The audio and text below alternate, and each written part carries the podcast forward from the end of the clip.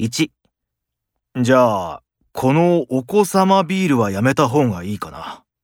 アイディアも価格も名称も、どう見ても失敗すると思います。 2友達がヘルシーなラーメン店始めて、最初は赤字続きだったんだけど、ようやく軌道に乗ったみたいだよ。すごいね石の上にも3年ってやつだね。